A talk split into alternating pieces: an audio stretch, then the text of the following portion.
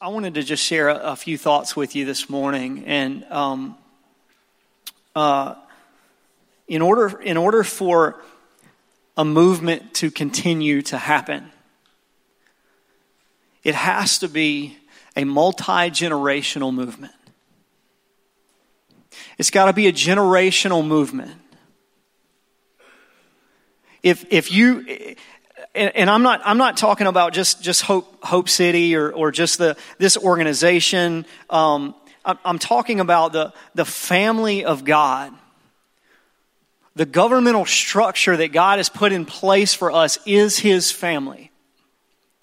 And in order for that family to continue to move forward, it has to be multi generational. That means that, that in this body, there's going to be, shall we say, seasoned adults. If you have received your AARP card in the mail, you're in that bracket. And then we, we have our um, younger adults and our, our teenagers and young kids and babies and, and, and babies in the womb. And this should be a place that celebrates life. Life, and I, am not talking about just like birth, like, like just having, having babies. I'm talking about raising up spiritual children, raising up um, sons and, and daughters, sons that are 70, 80, and 90. Daughters that are getting their AARP card in the mail, that still know their daughters, still know their sons, chasing after the Father. Like that's what this thing looks like. I've caught a glimpse of what the family of God looks like. And I just, I just want to share, just, we only have a few minutes. I just want to share a few thoughts. First off, everything flows through our belief system. Everything um, that, that your hands and your feet do are a result of what you think, your belief structure, what your head and your heart knows. That's the reason why um, there's so much emphasis in Scripture that talks about belief, having belief and having faith, is because Jesus knows that even though sometimes our actions, our hands and feet do something contrary to what we believe, at the end of the day, our belief system always wins what we believe to be true about ourselves, what we believe to be true about others, it always wins. It's the filter by which we look at everything. So our head and our heart create a, a foundation for what our hands and our feet do. And um, I, I want to share with you kind of a journey that I've been on personally um, with one of these lenses. Um, if, if you wear glasses or if you have had ever a pair of sunglasses on, which would probably be all of us in this room, um, you know what lenses do, right? The lenses, the purpose of a lens is not for you to actually even know that you're looking through them. It's for them to be so crystal clear that it manipulates whatever it is that you're looking at and creates a clearer picture for you to see, right? Um, so one of those lenses that I want to talk about today is this concept God is good. God's good. Hey, all the time. And all the time. Woo! There it is. 1982. Wasn't even born. Um, did that take a minute? Did you guys just go, wow, like I could be his son? I mean, he could be my son. Yes, praise the Lord. Um, so these, these lenses, this lens that we need to look through is that God is always good. He's always good. And, and you know as well as I know, if you've ever put a pair of glasses on, like the other day I found this pair of sunglasses that uh, was in my truck and I totally didn't realize I had them and I put them on and they were scratched all to pieces. And I'm a little OCD when it comes to that kind of stuff, and it messed me up, right? Like if you have a scratch or like any kind of little specks of dirt or anything, all I want to do is just take my glasses off and clean them. Some of you with glasses right now are freaking out because you want to clean your glasses. It's okay. There's forgiveness for that. There's room at the cross for OCD, right? Um, but, but, I mean, think about this. If you just have a nick, just a tiny, tiny little prick, a tiny little, little scratch on the lens, it taints what you see, right? So, one of those lenses that I want to encourage you to think on over the coming weeks and months is that God is always good. We've had some occurrences that have happened in this, just in this house, just in this family over the last few weeks um, that have shaken us to the core. We've had cancer, tumors, I mean, all kinds of other sicknesses and deaths, and that's just here. And so I, I just I want to encourage you this morning that let's begin the process of asking God to show us his goodness. Just a heads up um, the enemy's plan is to do, thing that, do things that make you question God's goodness. Because, because if, if the enemy can get you to question whether or not that God is good, that his intentions or that his plans or his purposes are, are, are not good, that results in the perception that God brings evil. Because if you just pinprick the box of God's goodness, and the enemy has the ability to begin to flood his thought processes into your circumstances. And all of a sudden, this good God that you've been waiting on, you suddenly start thinking, well, is he really that good? Did he allow that cancer? Did he allow that death? Did he send that XYZ hardship, whatever? And then you find yourself getting ticked off, going, God, what's wrong with you? What kind of God do you think you, I mean, who do you think you are, God, that you're letting this happen to me? So I, I want to challenge you this morning. What if you, I've been doing this for the last couple months. What if you literally like go back and read scripture? Newsflash, read your Bibles. what if you went back and read your Bibles? In every verse that you looked at, you said, Hey, Holy Spirit, I want to know how God is good in this. I want to see God's goodness in this. I've been doing that. I've been going back through and I've been looking over some passages. I've been reading um, some stuff and, and I've started processing back through stuff I've read hundreds and hundreds of times. And I've said, Hey, God, I want to see your goodness in what I've been reading. So logically, um, I'm the kind of guy that likes to hit things head on. I don't like to go hide in the corner. So when bad things start happening, I go to the book of Job. And I start reading. And I say, hey, God, that's like the worst place I can think of. So um, let me read through that and you show me your goodness in the book of Job. So I want to share just a couple thoughts from that book. We're going to go through the entire book starting with chapter 1. You'll be here until tomorrow at lunchtime. Hope you brought sandwiches. If not, Scott will multiply the loaves and fishes we have in the corner.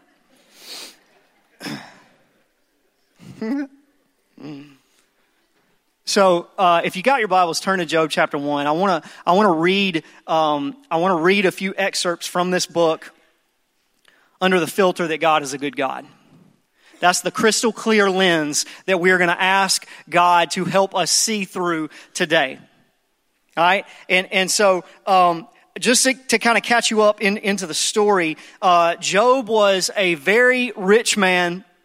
He had a large family. He had livestock of all sorts. He had um, servants. He had houses. He had uh, all kinds of land and, and just tons and tons of stuff. He was extremely wealthy.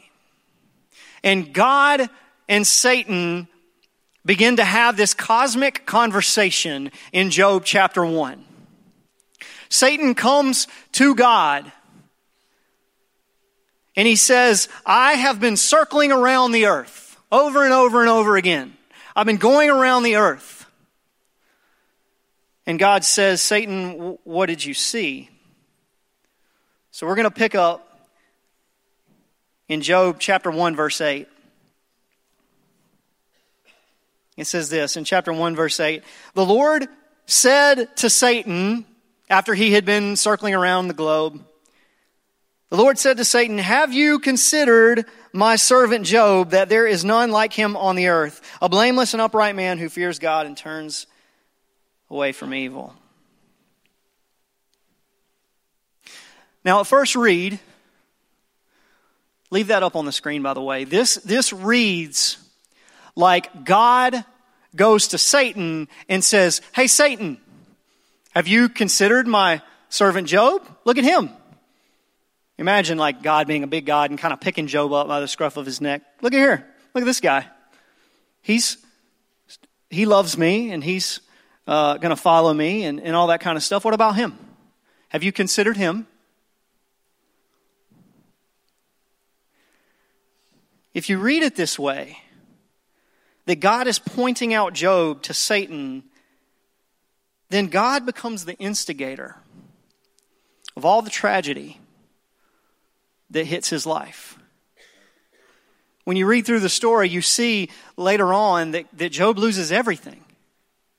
He loses homes, lands, cattle, all livestock.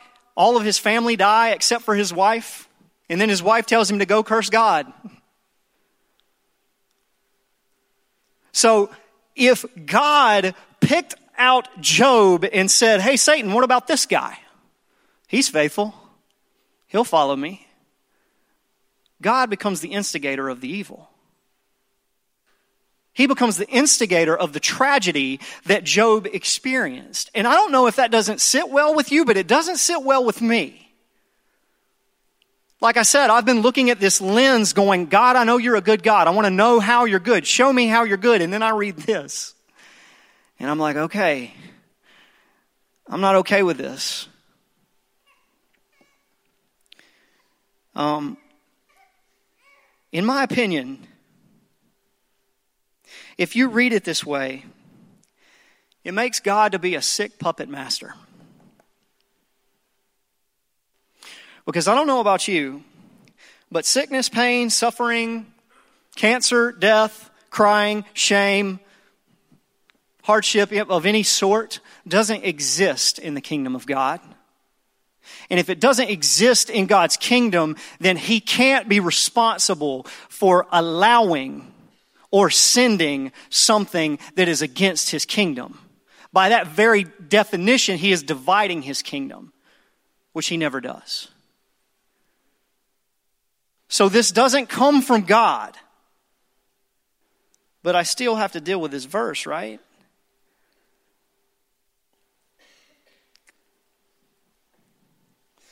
Um, so logically, I do what I know to do best, and that's go digging. I start digging, and I start asking Holy Spirit to guide me through this lens of goodness. And I want to share something that I found with you because the way that I read this passage flips the script on this verse. Um, put it back up on the screen, if you will. So, I don't know if you know this or not, but the Bible wasn't originally written in English. It was originally written in Aramaic, Greek, and Hebrew. And this particular passage was written in Hebrew. And so it's important to go back and try to figure out what it originally said in the original language. So I did that. And what I found was interesting. Um, the term, have you considered, in the English, in my opinion, is not a super strong translation of that passage. Now, don't tune, tune me out and don't lynch me, okay? Don't hang me yet. But I just want to share a thought with you. You see, in the Hebrew, it's literally translated, instead of have you considered, it, it's literally translated, you have placed your heart on Job. You've placed your heart on Job. In, in, in other words, okay, God is coming to Satan saying, Hey man, I notice that you're circling the, go- the globe, and I notice that your attention is on my servant Job. I notice that you have placed your heart, i.e., your desire. I notice that your desire is for Job. Now, why would Satan's desire be for Job? Because Job is an upright, God fearing man. Satan knows that if he can get Job to screw up, then he's got another notch in his belt loop. Just like he knew that when Jesus, after his baptism in the Gospels, went out to the desert, he knew if I could tempt him, if I can just get Jesus to mess up, the whole plan comes unraveled. So Satan is turning his attention to Job, and God says, I know your attention is on him. I know, I see it. So, see, who's the instigator now? the enemy. They go on and uh, they have this conversation, God and Satan. Satan says, You know, God, Job's only faithful because you let him be blessed. He's only faithful because you give him all this stuff. And it goes on in verse 12. Look at that with me. It goes on and says, The Lord said to Satan, Behold, all that he has is in your hand. Only against him don't stretch out your hand. Once again, at first read, this can be looked at as if God gives Satan permission for this to happen. As if God, once again, guys, I'm, I'm, I'm, I, I just want to share this, and, and I'm, I, uh, I want to do it with as much tact as I can. Um, I grew up in the Bible Belt South, and I grew up in church. And one of the things that I caught I was not taught this, but I caught it, was that God is all powerful, right? Yes, this means yes. He's all powerful. He's all knowing. He's omnipotent. He's omnipresent. He's omnivorous. Just kidding. He's all the omnis. He's all the power, all the stuff, right? Yes, God is all of those things. He is a good God. He is a loving God. He is a just God. He is a gracious God. He's all of those things. But one of the things that I caught in understanding that is that ultimately this all flows from Him. It all begins and ends with Him, even the bad stuff. And if you keep going down that road, then God quickly becomes a twisted God. He quickly becomes a messed up God. Friends, think about this with me. I was talking with Josh in the office a couple weeks ago, and he said, What kind of dad would I be if I pushed my kid in the pool to watch him drown only to jump in and save him at the last minute? If we're not careful, that's where our theology will take us. That he's a good God and he's going to save me, but he wants me to drown a little bit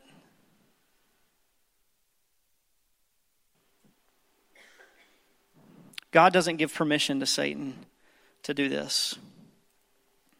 In fact, God was stating the fact that Satan already had dominion over all of Job's assets.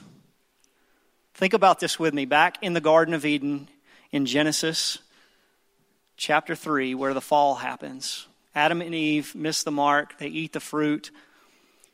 Before that, God charged them he said, Be fruitful and multiply, fill the earth and subdue it. You have dominion over the entire earth. Extend the boundaries of Eden as you multiply. And what happened?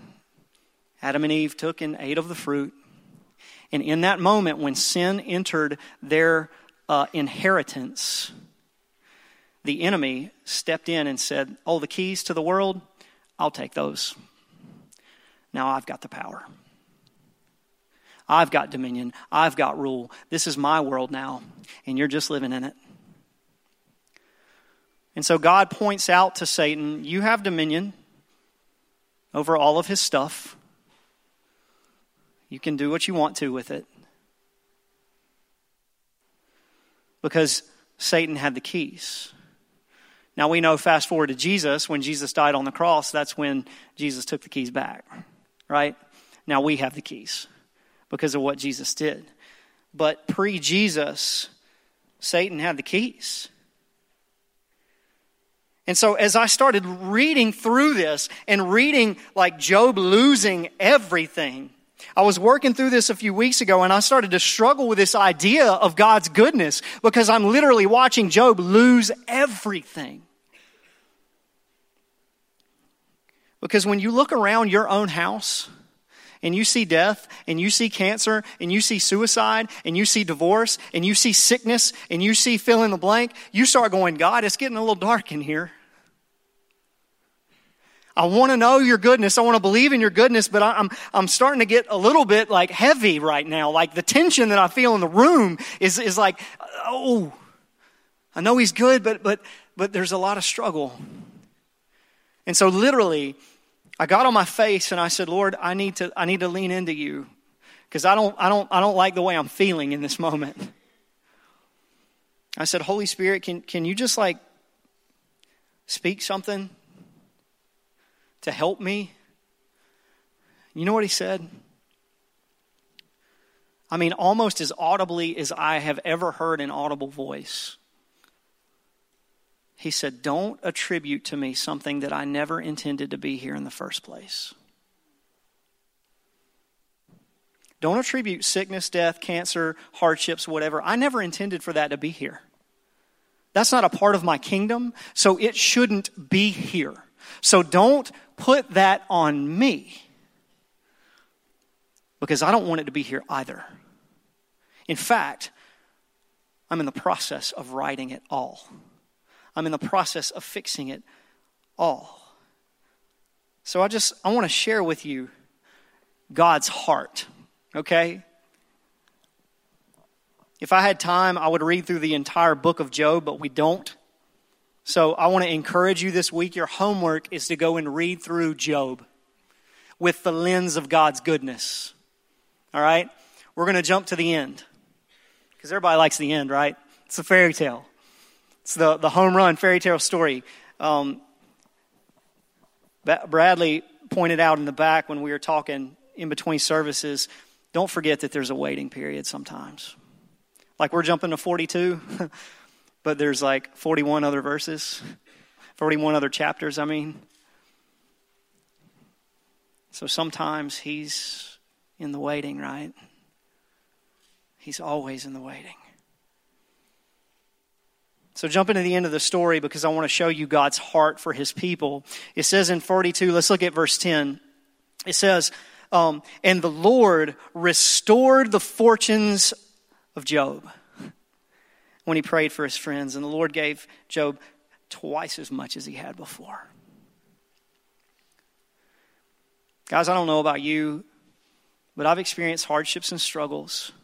I've experienced ups and downs, and, and I'm not standing on this stage to tell you that the end of your story here in the natural ends with a home run, fairy tale ending, happily ever after in the natural. I'm not telling you that you're trading in your Volvo for a Ferrari. You're not trading in the two story for the four story house. I'm not saying this is not a health and wealth message, but what I want to tell you is that the enemy comes to steal, kill, and destroy. God comes to reconcile and bring life and restore.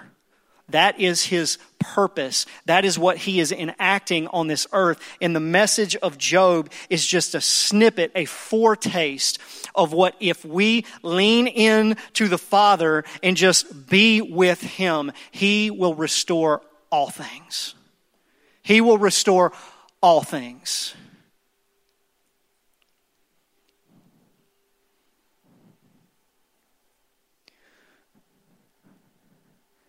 About a year and a month ago, my wife and I miscarried.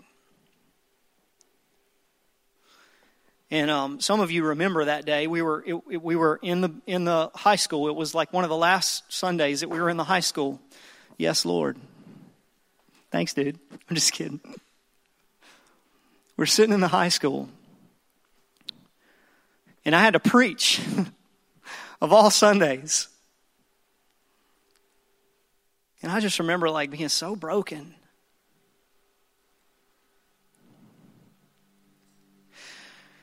Because I remember a year and a month ago or so when my wife told me that she was pregnant. Literally, my first reaction was, oh no.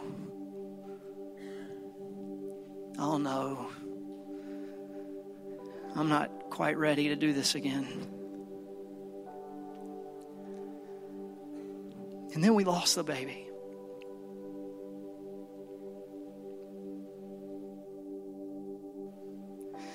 And I remember going to God saying, God, did I do this? Is this my fault? Like, like, did, did I, was it my sin? Did, did I, was it my attitude? Like, like, what did I do? Did I not pray enough? Did I not get enough people in the church? I mean, I, like I said it from the stage that, that uh, Sunday a year and a month ago.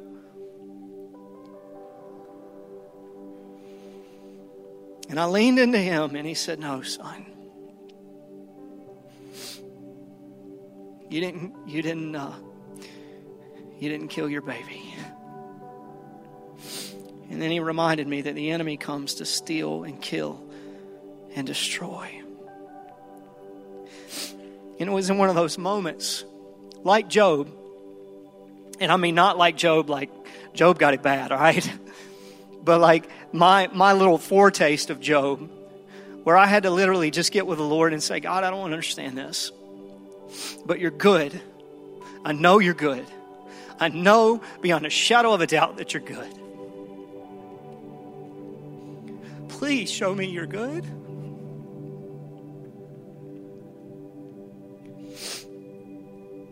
And I can tell you, like, we don't have a child yet. Praying one in the kingdom. Come on, Jesus.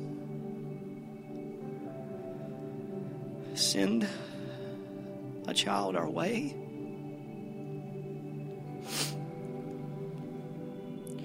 But I can tell you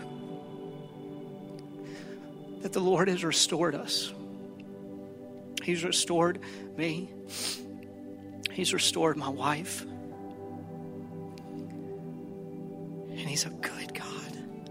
He's a good God.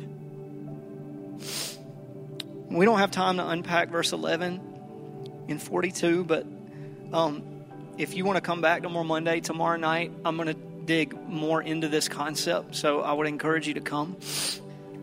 7 o'clock tomorrow night. But let's look at verse 12 um, real quick. I just want to read through this really quickly. Oh, I'm such a baby. Um, in verse 12, it says, And the Lord, listen, is blessed the latter days of Job more than the beginning. That means, that means the word blessed means that God's leaned in. That God leans in. He's leaned into your situation. He's leaned into you. He's leaned in wherever you are at. God is leaned in to you. It says he had 14,000 sheep, 6,000 camels, 1,000 yoke of oxen, 1,000 female donkeys. If you go back to the beginning, that's double.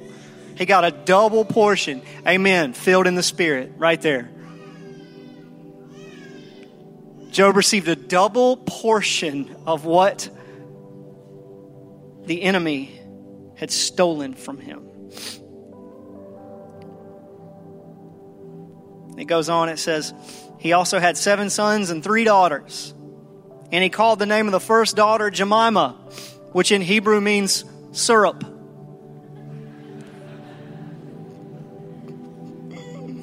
I don't care who you are, that's funny. It doesn't mean syrup, I just made that up. In the name of the second, Keziah. In the name of the third, Keren-happuch. Clearly, they were running out of names by their third daughter.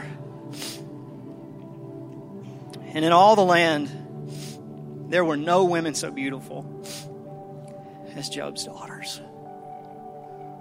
No women so beautiful as Job's daughters. And listen to this. And their father gave them an inheritance among their brothers. Amen.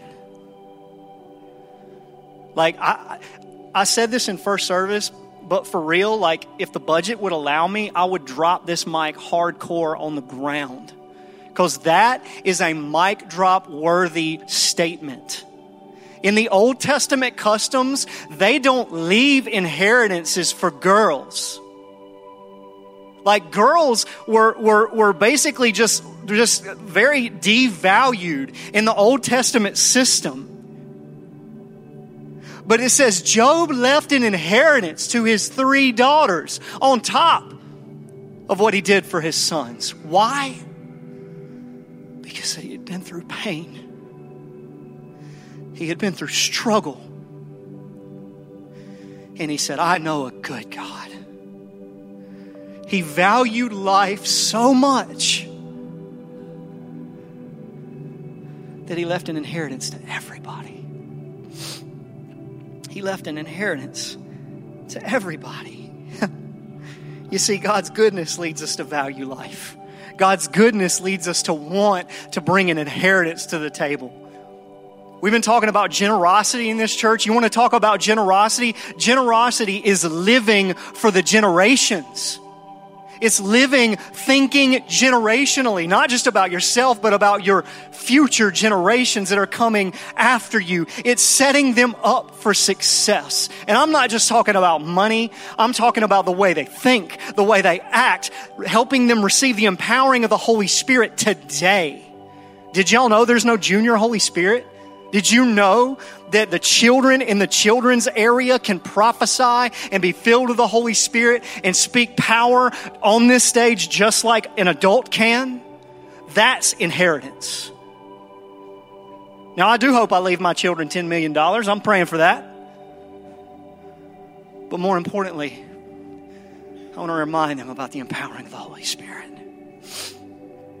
I want to value life to the point that my desire is to leave everybody an inheritance.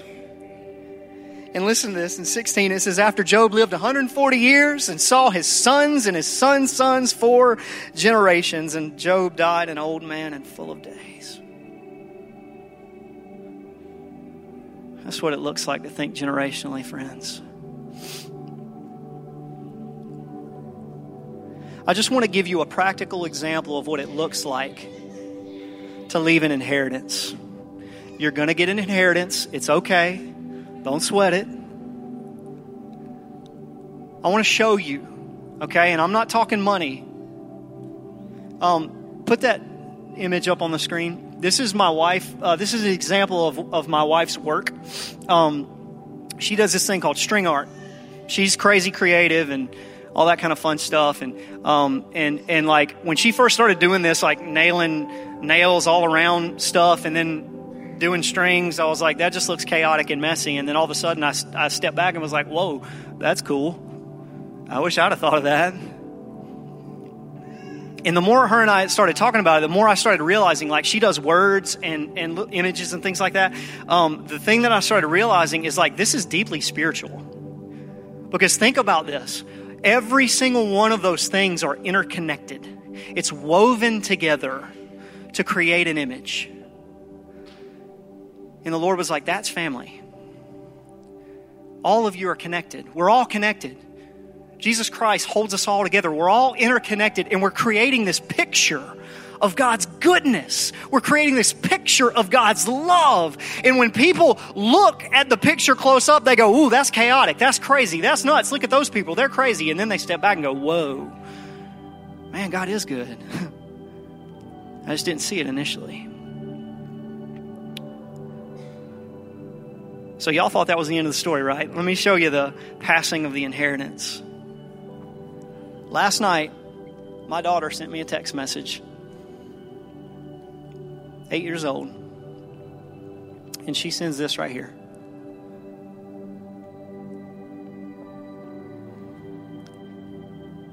I just want to read the text. Hey, Daddy, I made this sign for Lindsay. Nana, help me. Do you like it? On the side is John 3:16. And when I saw that, like literally, I started crying. Because it's not about the string art. It's about the fact that my wife is instilling deep spiritual values to my little girl. She's mothering her in a way that shows her kingdom principles.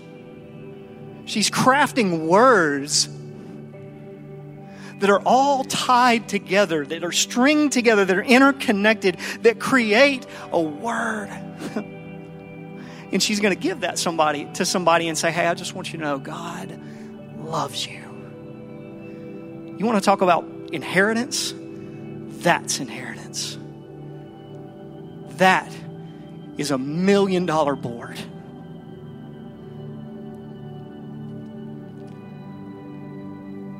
So, friends, we have a call in this community.